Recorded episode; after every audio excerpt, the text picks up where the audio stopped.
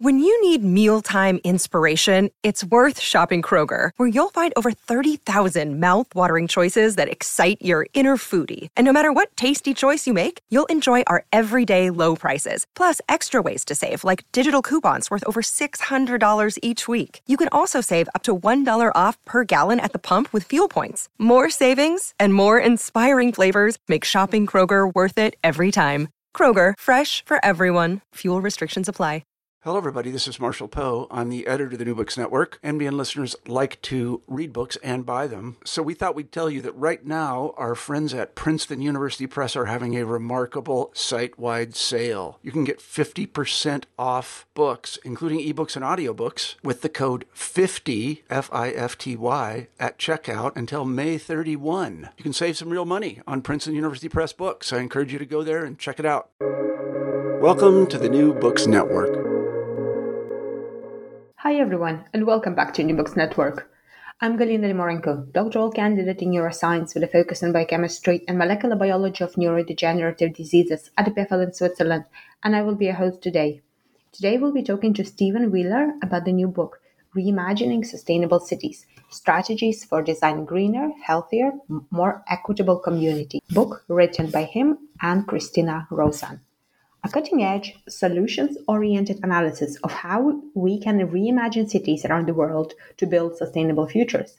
Positive, readable, and constructive in tone, reimagining sustainable cities identifies across ranging from urban design design to institutional restructuring that can bring about fundamental change and prepare us for the challenges ahead. Well, Stephen, welcome to the show.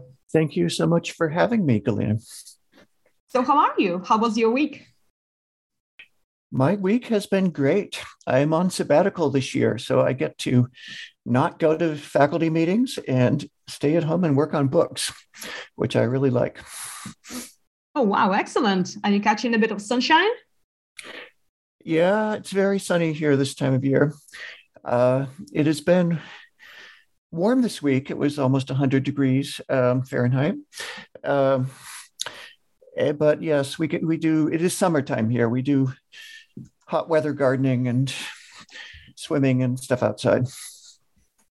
Excellent. Well, can you tell us what do you do? I am a professor in the uh, Department of Human Ecology at UC Davis, but my specialty is really city planning, urban design, uh, uh urban planning, and sustainable development. So I teach, I research, uh, I do service, and I try to be an activist as much as possible. And at moment, uh, at the moment, our big campaign is to get the University of California off fossil fuels. So that is our challenge.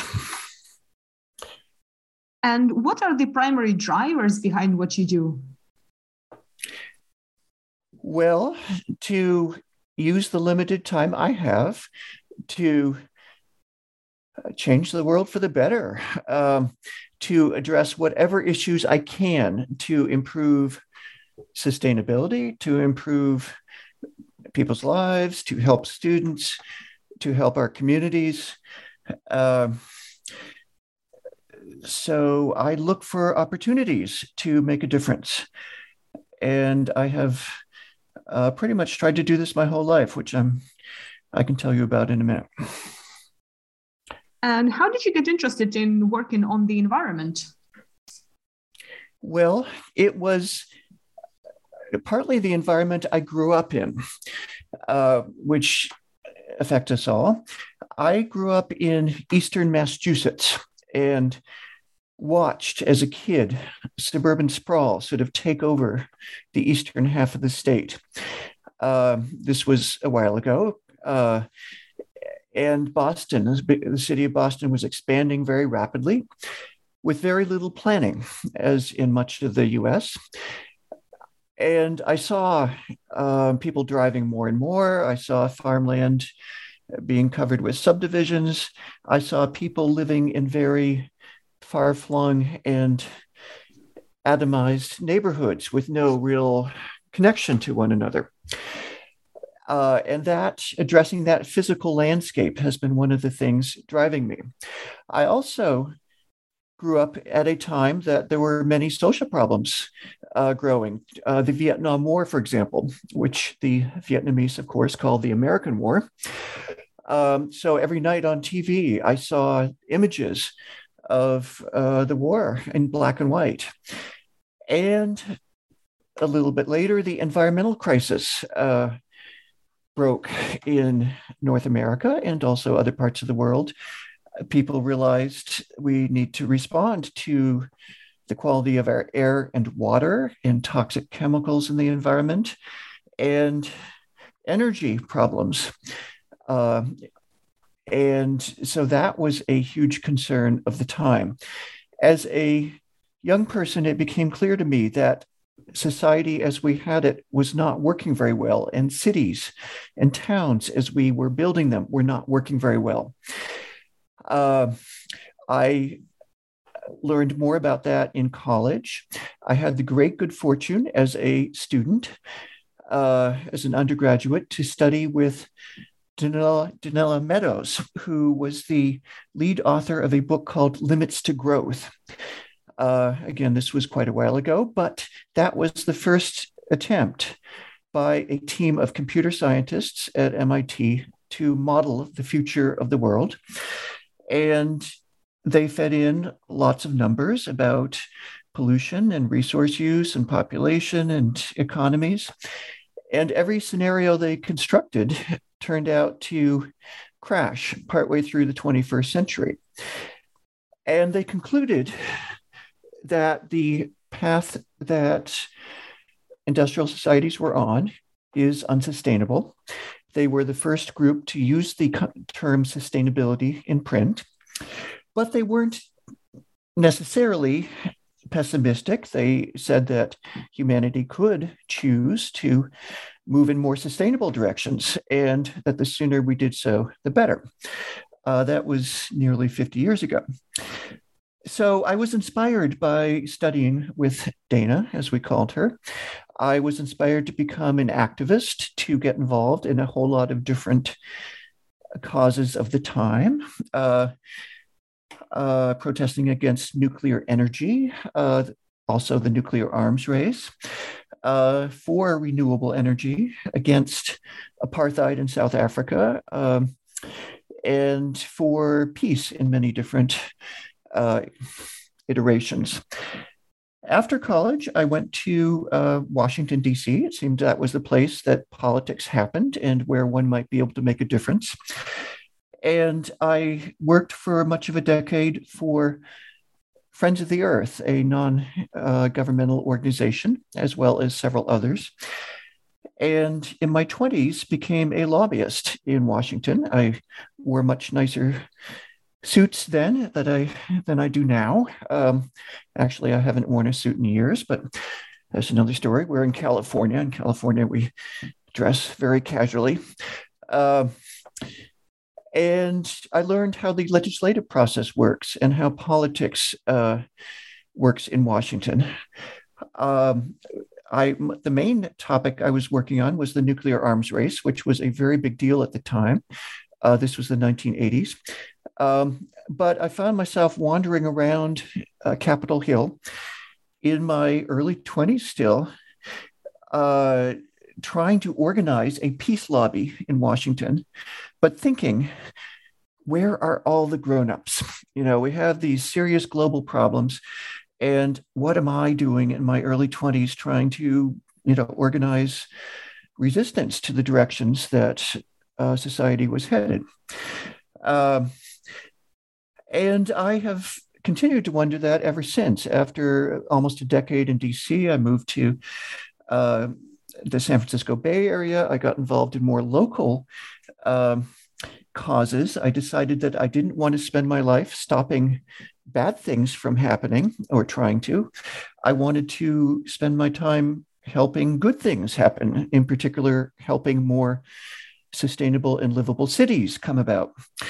Um, so I got involved at a very nuts and bolts level in bicycle planning and pedestrian planning and stream restoration and promoting affordable housing projects.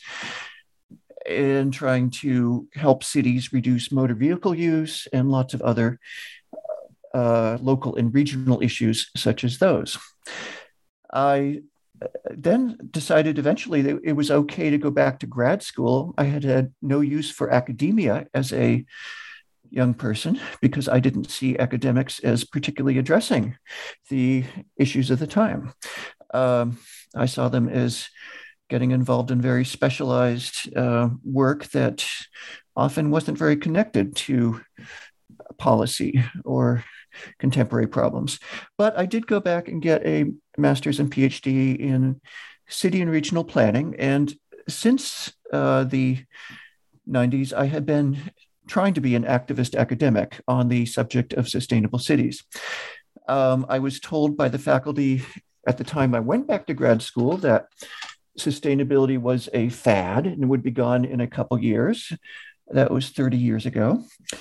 Um, as a grad student, I started teaching uh, a class at Berkeley called Planning for Sustainability.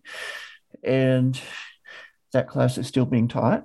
Um, and I uh, then taught at the University of New Mexico for a while, and now I am at the University of California, Davis. But through it all, I have tried to take this very synthetic view of how communities, cities and towns, and also ex urban areas can become more sustainable. And I have had the good fortune to witness uh, several generations of action to try to bring that about. Um, and that is where this book comes in, because this book is uh, reimagining sustainable cities, is talking about the current needs for sustainability within cities and towns and how those differ from the agendas of the past and maybe where the future is going in terms of our communities. Oh, wow, that's a truly impressive career. So, what would you say to our student listeners and people who really want to get involved and make an impact in this area? Well, change is usually brought about by young people. Um, yes, those of us who are older can make a difference too, maybe, but uh, change is generational. It comes about from people seeing the world in different ways and bringing different values and mindsets to it and protesting uh, against things they don't like, but also creating new ways of living. So, yeah, young people are where it's at.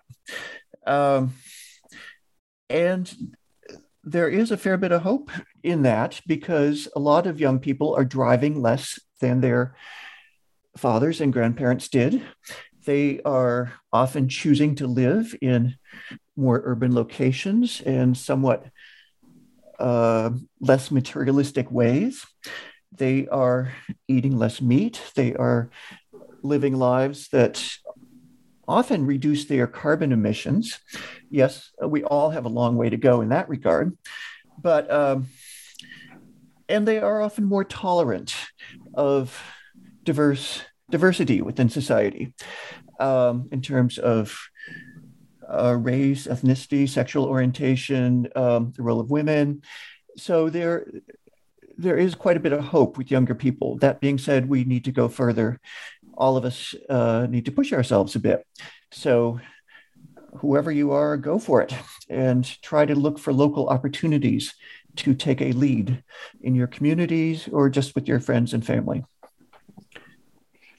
So, as you mentioned, your latest book is Reimagining Sustainable Cities Strategies for Designing Greener, Healthier, More Equitable Communities that you uh, wrote with your co author, Christina Rosan. So, can you tell us how did you come to writing it? Yeah, it was actually conceived at a conference. Um, we were just talking in the book fair. Lots of conferences have book fairs. And we said, why don't we try to do a, a lighter, more accessible, almost pop culture take on sustainable cities mm-hmm. and uh, be optimistic, be constructive, um, try to have lots of photos and stuff, uh, as opposed to sort of heavier textbooks. Um, and I'm not sure we 100% succeeded in uh, changing our authorial voices, but we did, I think, succeed in having a relatively upbeat and constructive tone. Uh, we tried to address a dozen major challenges that face cities and look at creative strategies that are being done or have been done historically around the world and how uh, we all might build on those in the future. Uh, so, this was a um, concept that took quite a few years, took through, you know, four or five years to reach fruition.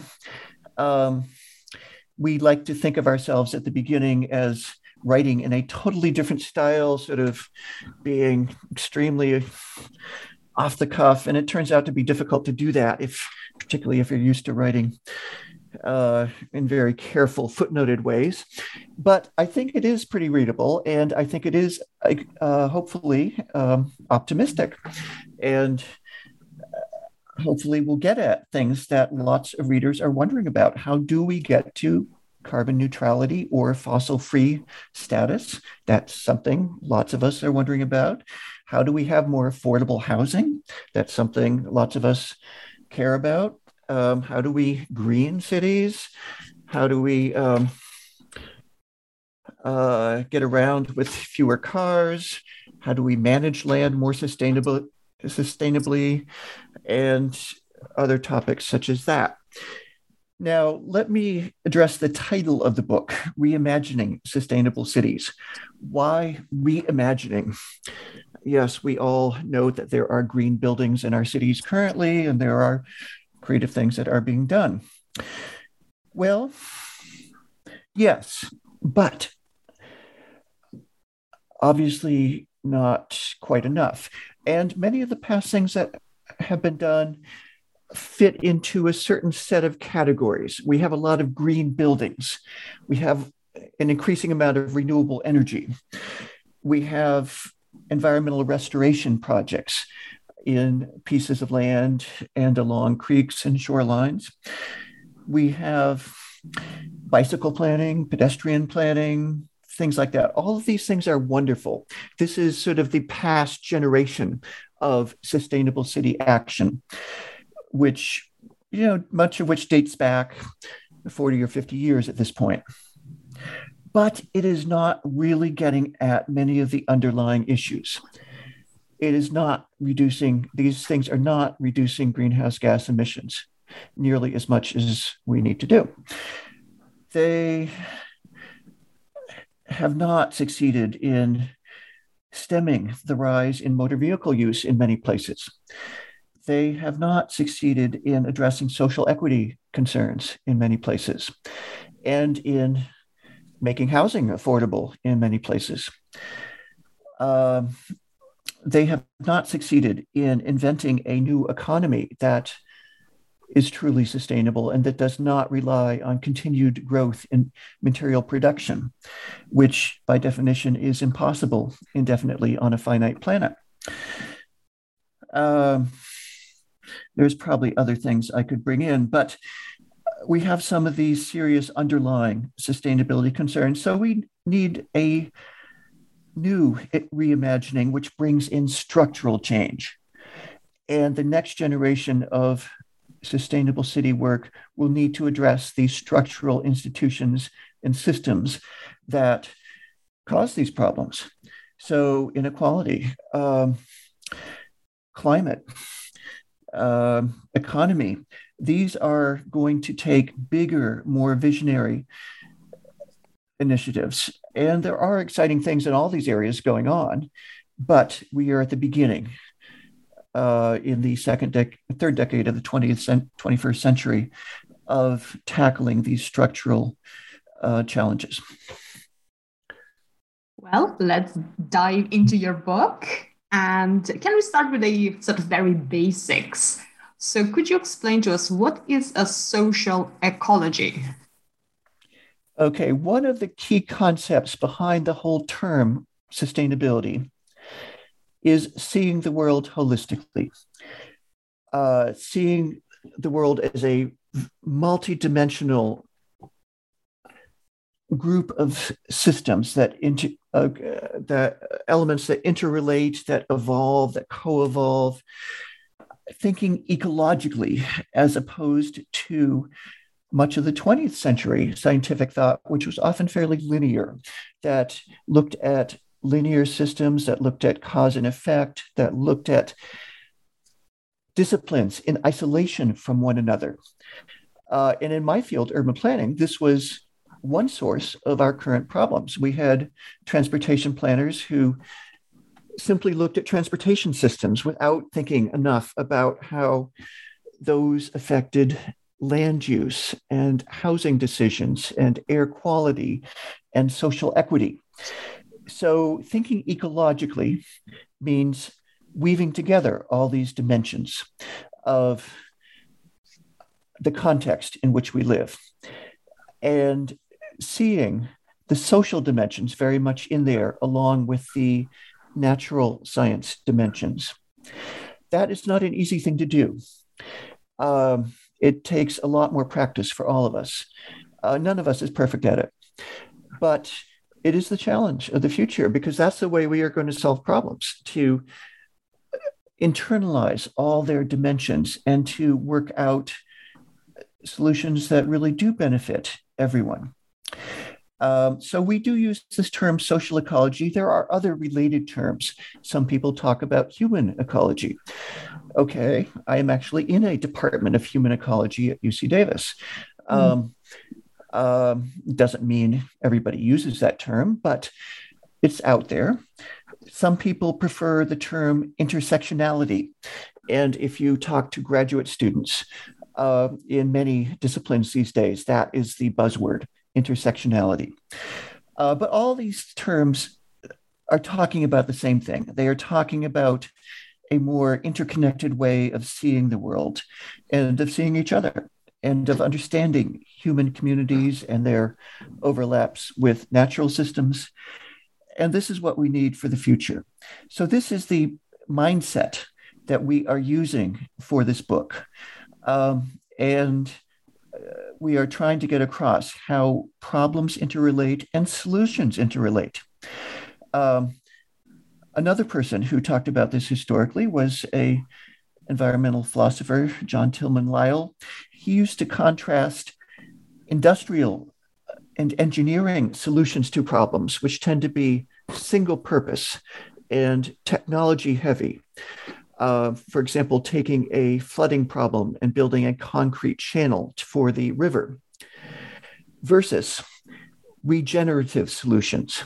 And we could also use the term sustainable for that, which try to be multidimensional, try to be ecological in both the social and natural sense, and try to address many dimensions of the context. So if we take the case of our flooding river or stream, instead of building a big concrete channel, which was a single purpose engineering solution, we work with the floodplain. We restore the floodplain and we don't try to build in the floodplain, but we revegetate it and we look at the whole watershed and we reduce the impervious surfaces in the watershed so the water doesn't all run off quickly into the river and then flood.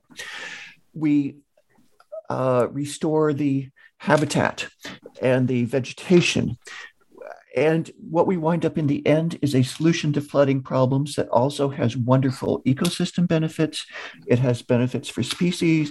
It provides wonderful recreational assets for people. It has aesthetic beauty. It is a very multifunctional solution. So, uh, this sort of approach, the regenerative, the ecological, uh, approach versus the 20th century industrial engineering, uh, modernist scientific approach is, I think, what the 20th century is going to emphasize. 21st century is going to emphasize. And with the term sustainability, so what exactly does that mean? And how does it relate to terms like for example, sustainable economy or circular economy, for example, or durability as well? Does it also encompass durability of the city? Yes, absolutely. Um, we build a lot of buildings these days that are only designed to last for 20 or 30 years. Um, Europe is a little bit better at the than North America at this. Many of your buildings are older and built a little bit better, but still the same problems exist worldwide uh, these days. We have whole landscapes that basically will be abandoned in a generation. Uh, China is full of um, high rise satellite cities that are half empty. Um, um, they are built very, very rapidly. We have a whole economics that encourages a short term approach to things. So, again, all of this is changing our ways of thinking, uh, thinking long term, thinking holistically, thinking ecologically. Um, sustainability does not depend on technology per se. Uh, yes, there are many forms of cool green technology that are useful, but high tech is not going to solve our basic problems as for cities and communities. Um, and often the low tech solutions are most appropriate. So, this is one thing I learned back to my days as a student with Dana Meadows, who coined the term sustainability. Uh, she was very a very strong believer that what's important is not uh, technology, but cognition, how we see the world, how what we value, how we uh, the mindsets we go around with. Um, and this is from somebody who had got her degrees at the Massachusetts Institute of Technology and you know had a very high level of technical expertise. But that is really important. One of the things I do as a professor is to try to think about what is sustainability education as opposed to education as usual. Um, we have university systems and indeed entire educational systems that have caused many of the problems that we see around us currently. They have encouraged people to over specialize in many cases. They have encouraged people to think about problems in isolation, disconnected from their context. Um, they have encouraged the sort of linear, uh, single issue thinking that I've been referring to earlier. So, how do we have systems of education and thought that encourage people to see holistically? Um, how do we have economies that encourage people to see holistically? Um, now, some countries have been uh, making progress on this for quite a while. Back in 1996, I believe Germany passed a law requiring producers uh, of many things to take back their products and reuse portions of them. Um, and we need every place to do that. Uh, we need the embodied energy and the embodied carbon in everything we buy or eat uh, to be considered and made clear to the purchaser or the consumer uh, and the producer as well. Uh, we're going to need, in some cases, to put prices on these things so that the price of emitting carbon reflects the cost. Um, lots of specific institutional changes can help these lifestyle changes and these cognitive changes come about. Um, but as I mentioned, we are we're kind of still at the beginning of doing this, and all of us may be able to find creative ways to push this direction further. So, if you had to build a sustainable city, how would you go about it? That is a very good question. There is no one way to go about it. If you look at the world's cities, every place does some things well and some things not so well. Uh, so the first thing, starting point is to learn from everywhere, uh, whatever we can. That being said, much of the most, many of the most interesting places we have in the world are those that have been built slowly and incrementally over time. And for the last hundred years, we have had a global economy that has been pushing large scale, master planned communities of different types, enormous redevelopment projects, a very big scale of development where a whole neighborhood is built at once. Those places tend to be less interesting. They may be fairly energy efficient if they have been recently built according to current codes, but other aspects don't work as well. They're not as diverse. They don't have the diversity of businesses, the small businesses that can't afford those new spaces. Um, so, getting back to a slower, more incremental style of city building, I think, is one main direction we can we can definitely bring in. Getting back to more local economies, I think, or regional economies, is a second. Um, we don't need to transport everything halfway around the world. We uh, there are many benefits to keeping the money in the local community or in the region, uh, keeping the jobs there, um, and having smaller scale local owners of businesses who may feel a bit more engagement and responsibility to local communities and uh, help build social capital in a place. Um, another dimension is the greening dimension. Uh, my colleague Tim Beatley likes to talk about biophilic cities, cities um, that love life. Um, and where nature is present everywhere. So, virtually any street, any building, any neighborhood can be greened uh, literally by bringing vegetation back, bringing ecosystems back, doing green roofs, green walls, green streets, um, unearthing waterways that may have been placed in pipes, um, uh, making nature visible around us. Um, and that is an important dimension.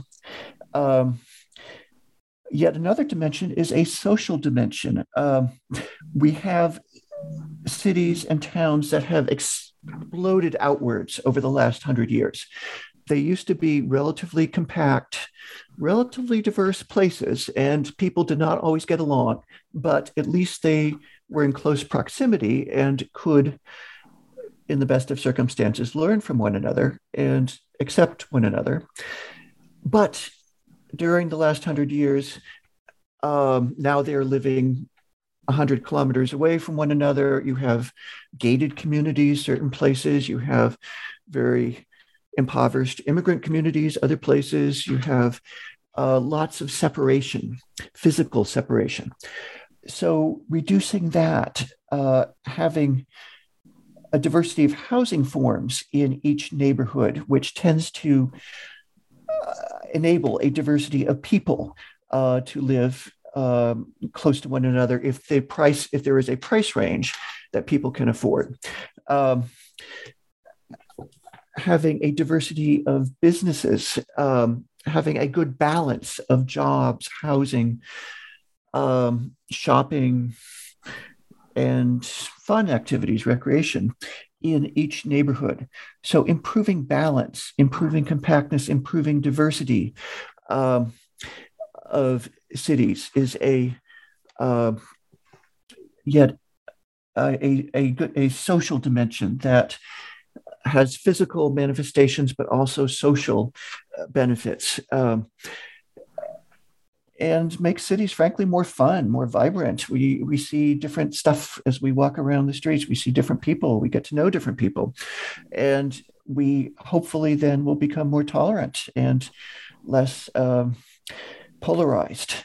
Uh, the rise, I will mention also, one of our challenges currently worldwide is the rise of populism, right wing populism, uh, which verges on authoritarianism. Uh, the US certainly has its problems with this, with Trump and others, but Britain, um, uh, with um, Johnson and France and even Germany and even Sweden has the Sweden Democrats, I think, are the right wing party. Um, and then Hungary, we have authoritarian leaders worldwide. We have democracy on the decline. So there is a question how do we have uh, communities that have a healthy and sustainable politics? Um, uh, and that there, as with these other dimensions of the sustainable city, there is no one answer, but bringing people together, promoting social capital, promoting a diverse, small scale, locally oriented culture where people take stewardship not only of the uh, natural ecology, but also of the society, the local society, um, and the local economy. Um, that is a one of the answers to the future sustainable city question. So, all these dimensions are part of our vision of the reimagined sustainable city of the future.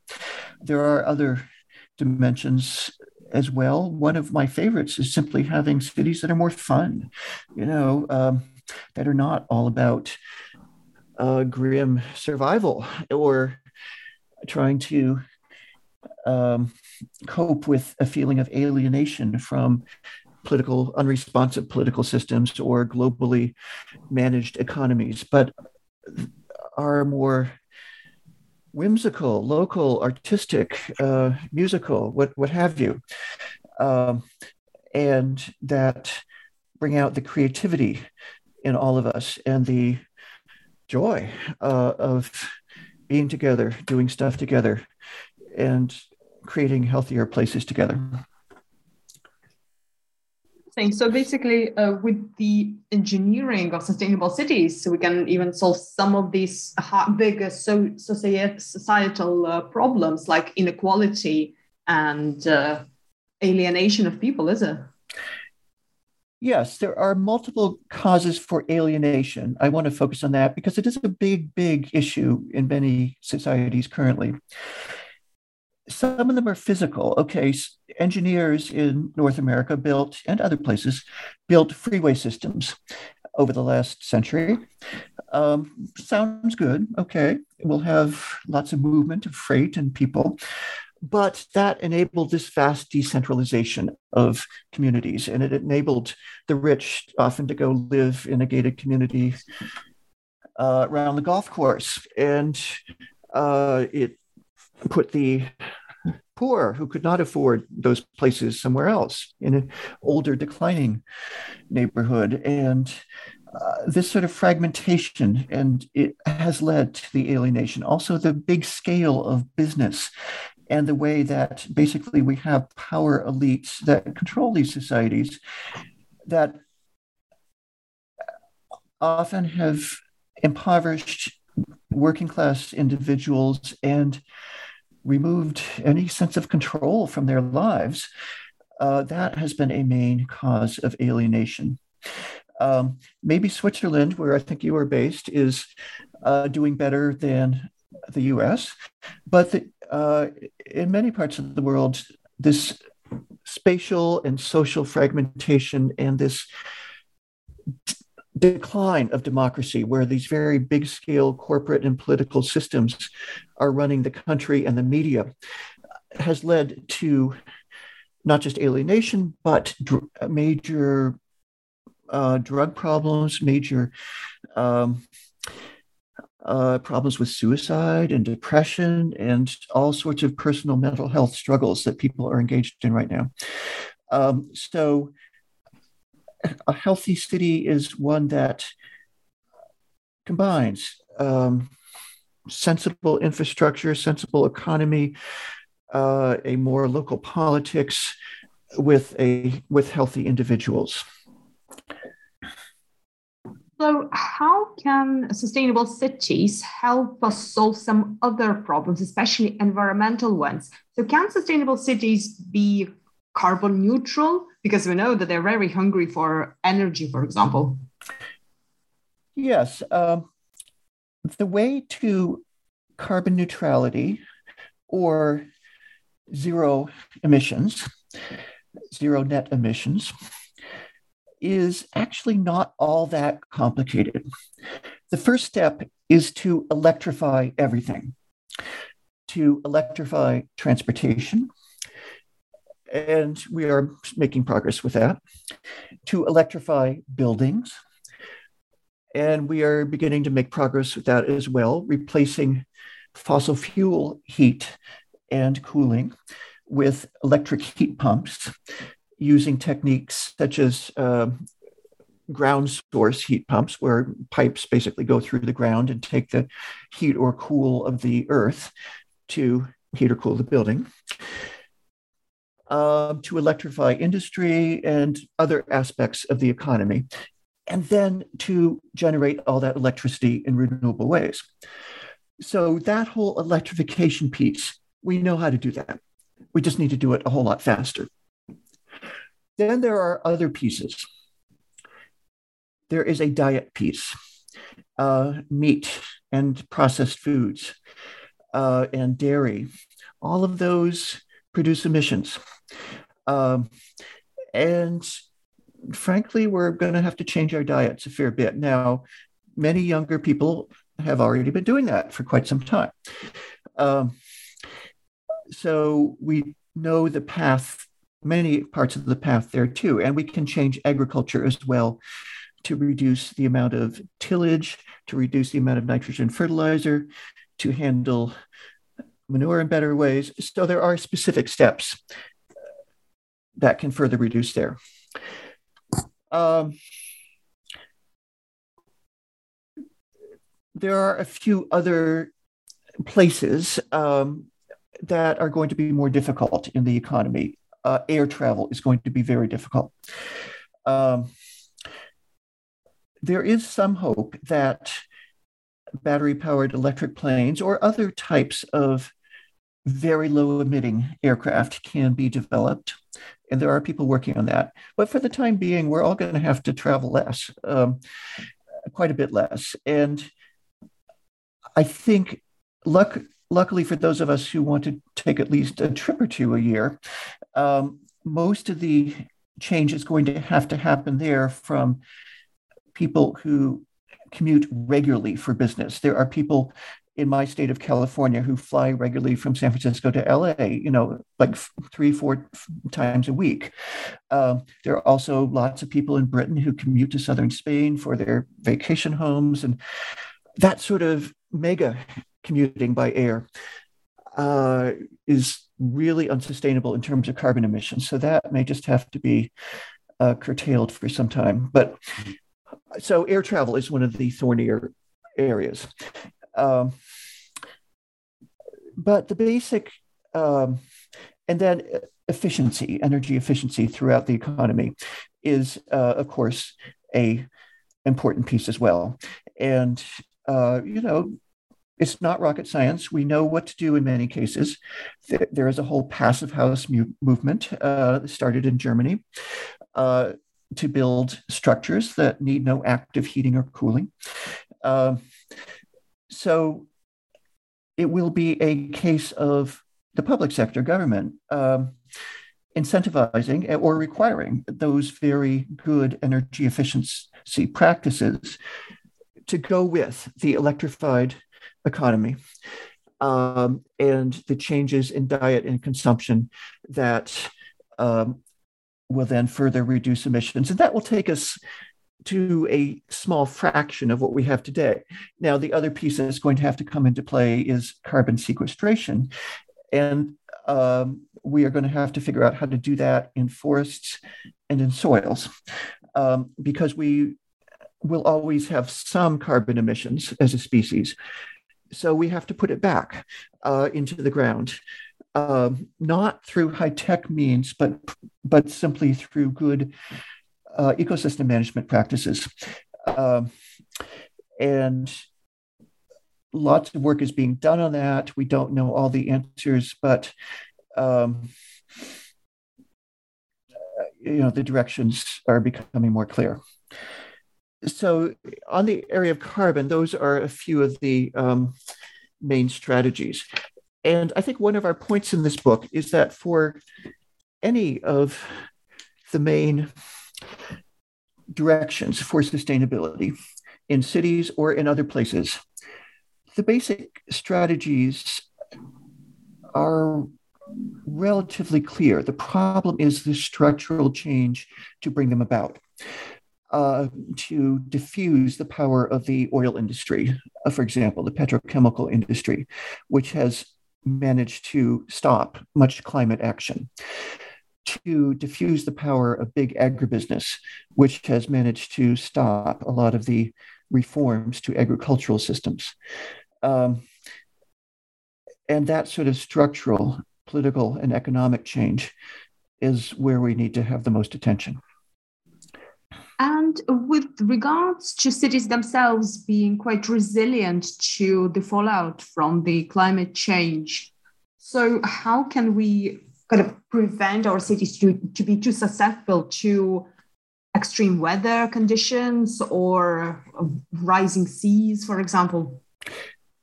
We are going, in some cases, to have to retreat. Um, there is a spectrum of action. In some cases, we can adapt. We can plant more trees to keep the streets cooler. Uh, we can also have shade from buildings and awnings. Uh, we can restore floodplains and coastal dune landscapes to reduce flooding.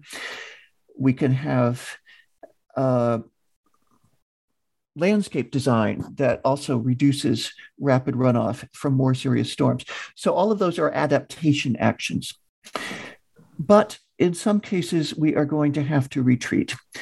Um, Miami will probably have to relocate because it is not going to be salvageable with sea level rise and with the risk of hurricanes.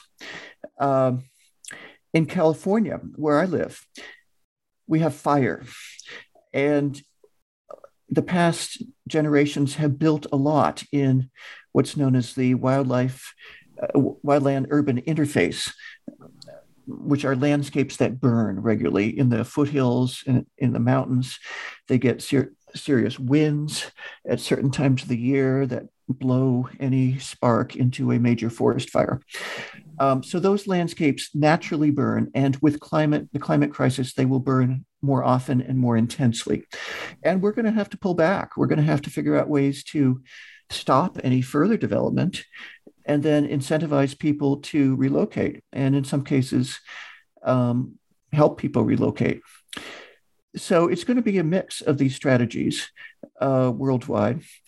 Uh, and with any sustainability topic, the answers are almost always local. You've got to understand the local context, the regional context, the ecology, the politics, the economy.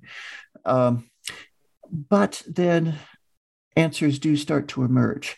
Um, and the trick is often amassing the political will and the social will and the coalition of interests to um, make change happen. Now, luckily, as crises become more severe, um, the politics changes and the window of opportunity opens.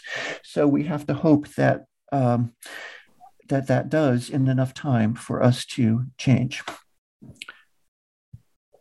You already said that there are some aspects of cities nowadays that are bad, some of them are good. So, can you give us a few of your favorite examples of sustainable aspects of some cities that you visited? Okay. Um, well, one of my most favorite is the presence of public art. Um, and to me, that is an indicator of the spiritual health of a place. Um, and almost everywhere, cities have done um, very interesting creative public art campaigns and installations in the last several decades. If you go back 50 or 60 years, public art used to be what we call plop art. It used to be big, modernist, abstract sculptures. Um, okay, that's better than nothing. But, or before that, it used to be white men on horses. You would have a big statue of some famous explorer or military figure. Um, okay, well, both of those are better than nothing. But in the last generation, we've had a lot of art that is much more interactive and creative and um, whimsical and humorous um, or musical. And those uh, those works have proliferated. So, and th- let me mention one specific uh, type of art which was started in Zurich, uh, your your country, uh, which was a an installation called Cows on Parade. They made all these big fiberglass full size cows. Um, they gave them to the local artists to decorate in all sorts of incredibly colorful and whimsical ways, and then they placed them all around the city for you know for a limited time.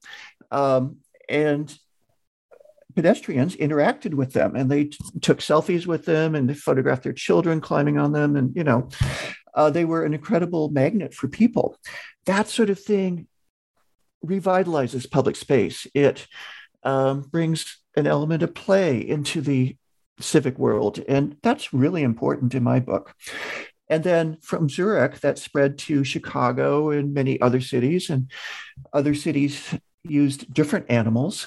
Um, in Washington, D.C., they had donkeys and elephants, which are the two symbols of the American political parties. In Portland, Maine, where my family is from, they had lighthouses.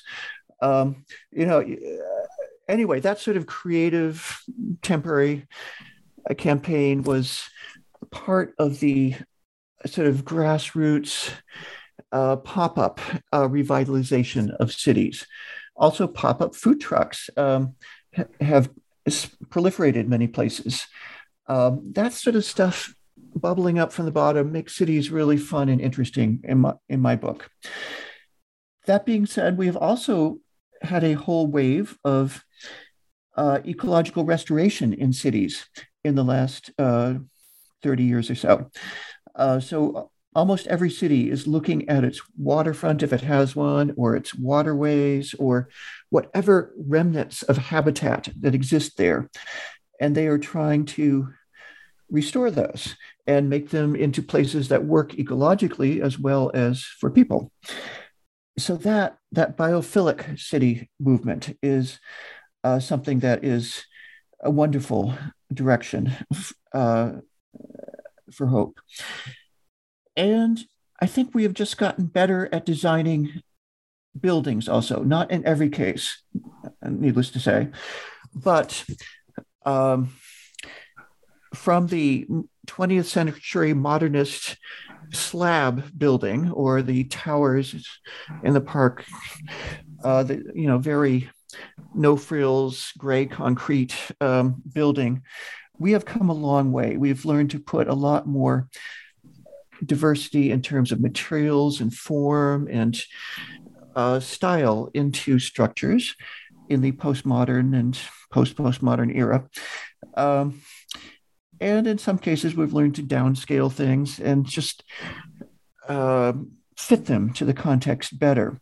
This is an ongoing process. It can certainly go much further, but I think we are doing better in terms of building than we used to. So those are a few ways, a few directions that I think are really exciting about um, what's hap- been happening with cities. Yeah, that's awesome. We still got all of these cows all around the country. yes, no, there's certainly lots of not so, so good stuff too, but um, um, uh, we'll do our best also to retrofit those lots of American suburbs, for example, you know, never built a downtown. You know, they were just a motley collection of different subdivisions uh, with no center. Well, many of them are trying to retrofit centers to themselves. And mm. in some cases, it's kind of silly. You know, they're just taking an old shopping center and trying to say this is the new town center. But in other cases, they really are able to uh, retrofit a uh, a big enough collection of walkable streets and blocks and buildings to have it start becoming a civic space. Um, so, yes, there's always something that can be done. And what discoveries in your research for your book, Reimagining Sustainable Cities, surprised you the most? Hmm. Well, I think some of the experiments that are being done in governance. Um, government is not working very well in many parts of the world. And even places that have tried very hard to have public engagement, to have citizen participation, have not always succeeded. For example, I used to live in Berkeley, which is a very, very progressive American small city. Uh, Berkeley tries very hard to involve the public, and it has endless public meetings and workshops around everything. But the result is not necessarily good government. Um, the result often is that everyone gets burned out, and the people who are the angriest or have the biggest economic incentive to stay involved stay involved. And uh, then you don't get a good solution. So that whole era of public engagement planning isn't working that well. And what i was most surprised in the book was to find examples of some pretty different strategies. For example, Melbourne, Australia, um, uh, convened a citizen jury, uh, randomly chosen residents of the city who didn't even have to be citizens of Australia, um, who were given the power and professional staff to determine a portion of the city's budget. And who went about it in a pretty thoughtful way and came up with some good recommendations that um, were put into action. Um, California actually did a similar thing uh, to figure out its new uh, legislative districts. You know, that's a institutional um, challenge that had to be handled, but it convened a group of volunteer citizens um, um, who actually came up with pretty good solutions in that case. So some of these efforts, these new, more creative ways to get ordinary people involved in decision making with a set time frame that wasn't going to burn everybody out and that wasn't going to be tilted toward any particular special interest. Um, I think those hold a lot of opportunity for the future. And for your future uh, sustainable cities, do we have any flying cars involved? Uh, I don't think so. um, drones are not going to go away, although we are going to have to start regulating drones near urban airports because they're starting to get into some trouble. Um, but that sort of mm, whimsical high tech has been proposed for almost 100 years now. And it hasn't come into reality for some very good reasons. One of which is it's a more difficult technology to make available to everyone. So it would be probably quite exclusionary. Uh, another of which is that it would be very difficult to regulate and could lead to all sorts of safety problems. But the most important uh, problem with it is that it takes away from just the basic walking, biking, human scale technology that we most need. Um, just having a walkable community where we uh, we're healthier, we meet our neighbors, we uh, have more time in our lives to just experience the world. Um, you know, that's the direction that's going to make us healthier mentally, physically, socially, probably economically. Um, and whiz bang technology is not going to do it. In fact, it distracts from those directions. Um, so I think we actually have a problem with technology in many cases. In the US, we have a focus in our educational systems on what we call STEM science, technology, engineering, and math. I don't know if you have the same thing in Europe, but that's the big emphasis in K through 12 education and also in universities. STEM is not going to address the world's sustainability problems. Um, what is going to make the difference are the basic critical thinking skills, the basic value skills, a sense of compassion, a sense of caring about other people, a ability to work with other people, these basic humans and cognitive skills that I've been trying to emphasize the whole time, in which, and also in which we see as very central to reimagining sustainable cities. Those things are what's going to make the difference. So rather than STEM, what we need are more humanities. And we need very common sense social sciences, not um, high tech social science that depends on uh, you know fancy regression analyses and so forth, but some understanding of how systems work and the stories that have unfolded in different parts of the world and what we can learn from them. So, um, yeah, flying cars or quantum computers, neither of them is going are going to uh, solve our problems. Um, what we need is growth as humans and as societies, um, sort of cognitive evolution instead. Yeah, fair enough. well, this has been a truly fascinating discussion. So, can you tell us what are you currently working on, and what will be your next project?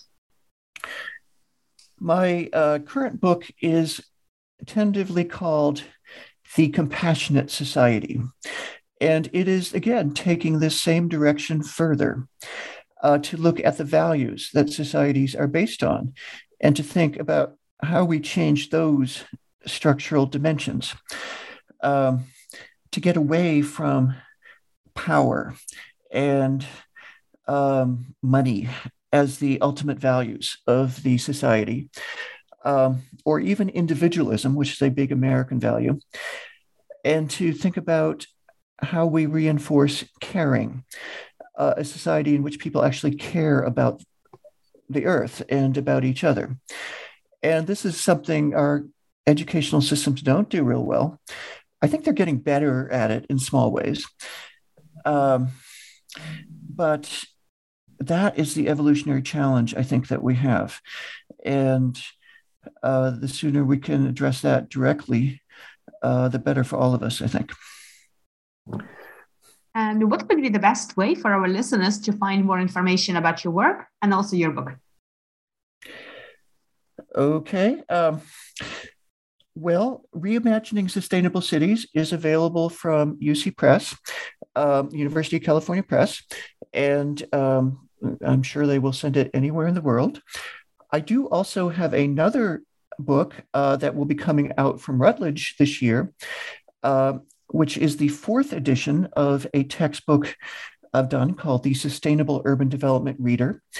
Uh, and that is a collection of 60 some readings that span the spectrum of urban ecology, uh, that is, urban systems. Um, and I write an introduction putting each one in the context of how our thought is changing uh, at this point in the 21st century. So I think that will be really useful background. I am hoping to get a website up very soon, but I do not yet have it for you. So uh, um, for now, people can just go to the UC Davis website and look me up, S- Stephen with a PH M. Wheeler, W H E E L E R. And uh, I will try to be better in the future about self promotion. Excellent. Well, thank you so much for joining me today. Thank you, Galina, for this interview. I appreciate it.